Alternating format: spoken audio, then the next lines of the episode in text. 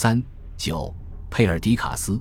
当欧迈尼斯在安纳托利亚为自己赢得荣耀之时，佩尔迪卡斯和他的军队正在接近尼罗河三角洲，而这七河汇聚的三角地带的顶点就是孟菲斯。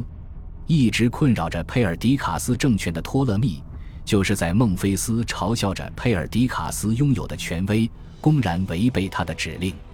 而此时亚历山大大帝也身处孟菲斯，虽然他现在已经是一具制成木乃伊的遗体。但是仍旧散发出令三大洲敬畏不已的力量。数百年来，尼罗河三角洲曾经击退了许多入侵者。佩尔迪卡斯决定穿过其最东端的支流佩卢斯安河进入三角洲。一旦穿过这条河，他就可以向南进军孟菲斯，让托勒密俯首听命，并且夺回亚历山大大帝的遗体。那带有帝王力量的护身符，还可以弥补他遭受的损失。恢复他日渐衰退的控制之力。在过去的数月里，佩尔迪卡斯对局势的掌控以惊人的速度遭到削弱。白克利图斯在赫勒斯滂海峡的背弃，西部行省总督的反叛，他麾下军官对服从指令的拒绝，亚历山大大帝遗体的被窃，这一桩桩挑战来自西亚的每个角落，同时降临到他的头上。现在，就连王家军队。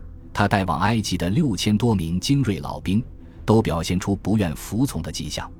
当他在埃及边境召开议事会，指控托勒密反叛的时候，士兵们听取了托勒密的辩护，然后投票表决宣告其无罪。他们不愿意给佩尔迪卡斯提供他显然想要的政治掩护。佩尔迪卡斯只得被迫贿赂那些高级将领，在无法煽动他们的情况之下。只能用重金收买他们侵入埃及的承诺。那么，到底有什么可以煽动他们去攻击自己的同胞，或者让他们对自己两年之前还十分瞩目并尊敬的托勒密发动一场战争呢？佩尔迪卡斯将共治国王带在自己身边，提醒他们应该为国王而战。但是，这两位国王与其家眷几乎得不到他们的丝毫尊敬。茫然蠢笨的腓力和他那尖酸刻薄的年少之妻。蹒跚学步的亚历山大和他那喋喋不休的蛮族母亲，这是一个摇摇欲坠的平台，而佩尔迪卡斯则将自己的权威建立在这个平台之上。虽然他也是后亚历山大时代合法性的唯一来源，对于佩尔迪卡斯而言，这就已经足够了。因为在步兵、骑兵、工程武器与战象的簇拥下，佩尔迪卡斯已经来到了尼罗河三角洲。倘若托勒密渡过尼罗河的话，那么，佩尔迪卡斯将会有足够的武装力量将他击溃。幸运的是，佩尔迪卡斯在渡河方面有充分的经验，因为这也是亚历山大大帝选择过的策略。亚历山大大帝曾经率领着自己的军队横渡了多瑙河、乌湖水和印度河这三条举世闻名的大河。最后，虽然在印度半岛上渡河的时候遇到了对岸顽强的敌人，但他还是顺利地渡过了海达斯佩斯河。数周以来，亚历山大大帝通过在河畔上下游光明正大地行军，发动佯攻和突袭来骚扰自己的对手罗都波罗斯，同时寻找一个潜藏在波罗斯视野之外的渡河点。当最终决定渡河时，他便让部队在倾盆大雨与震耳雷声中彻夜行军，在黑暗中率领着部队渡过了激流咆哮的海达斯佩斯河。渡河时，士兵与马匹只能勉强将头露出水面。最终，军队在波罗斯的部队赶到之前，全部上岸并列好了阵型。在亚历山大大帝的诸多作战中，速度与保密往往可以确保取得胜利。佩尔迪卡斯在横渡尼罗河的时候也要保密，但是他可没有时间像亚历山大大帝与波罗斯那样玩猫鼠游戏。他麾下部队的忠诚度正愈加不稳定。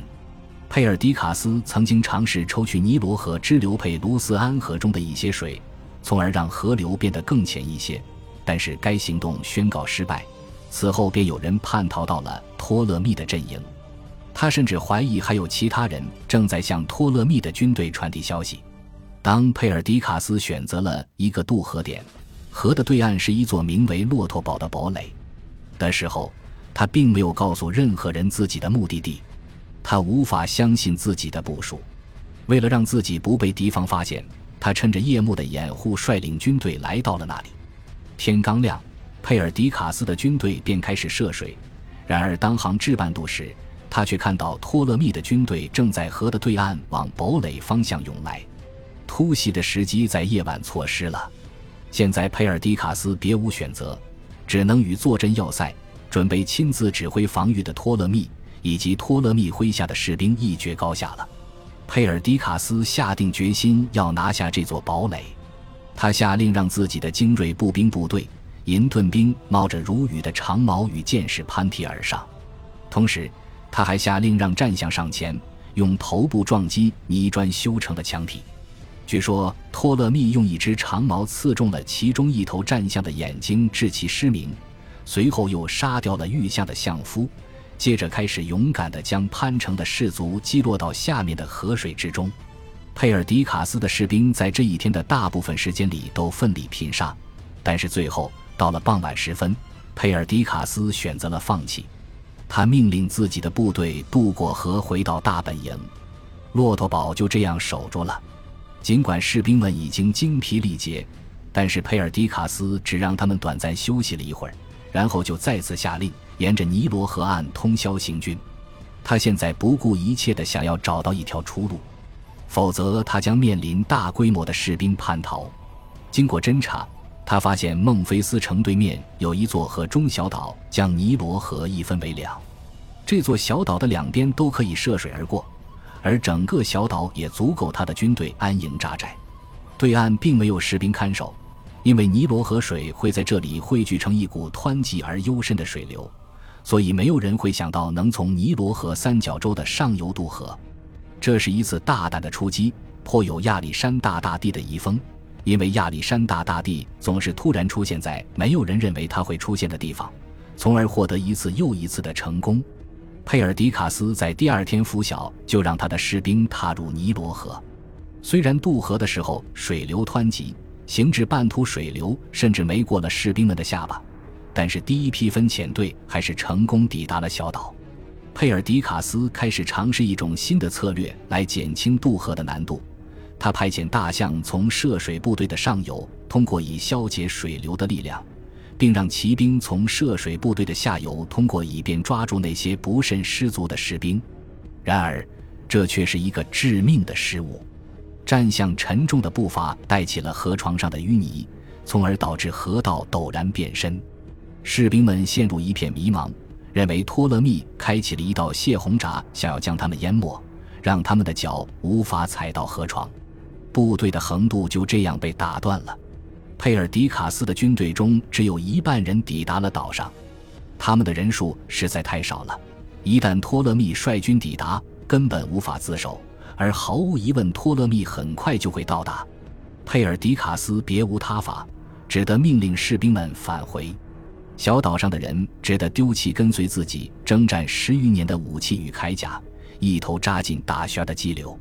一些较为强壮的士兵可以侥幸游到岸上，而其他的人则被水流冲到了下游，翻滚着，挣扎着，最终消失在人们的视线中。佩尔迪卡斯如今的处境已经变成了一场噩梦。然而，最令人胆寒的恐怖还在后头。溺水者的扑腾引来了尼罗河里的鳄鱼。他们成群结队地来到这里，开始吞食活着的与死去的士兵。有两千多名士兵丢掉了性命，他们要么溺毙于湍急水流，要么就丧生于恶口之中。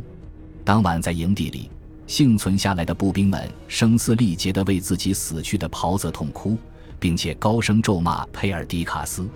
就在那一天，他们没有取得丝毫进展，却减员了近三分之一。这些逝去的袍泽都曾与他们并肩作战了十三年，甚至更久。埃及的作战没有取得丝毫战果，而亚洲也将不保。或许士兵们也会有此担心，因为他们还没有获悉欧迈尼斯对阵克拉特鲁斯与涅俄普托勒摩斯所取得的令人震惊的胜利。倘若众人获悉了这场胜利的话，佩尔迪卡斯就会立刻发现自己的权威得到了恢复。但在这件事情上，就像其他许多事情一样，诸神似乎有意与他作对。胜利的消息只晚到了一天。现在身处对岸的托勒密正竭尽全力增加佩尔迪卡斯受到的耻辱。他的部队正在收集溺水者的遗体，并通过光荣的葬仪将他们火化。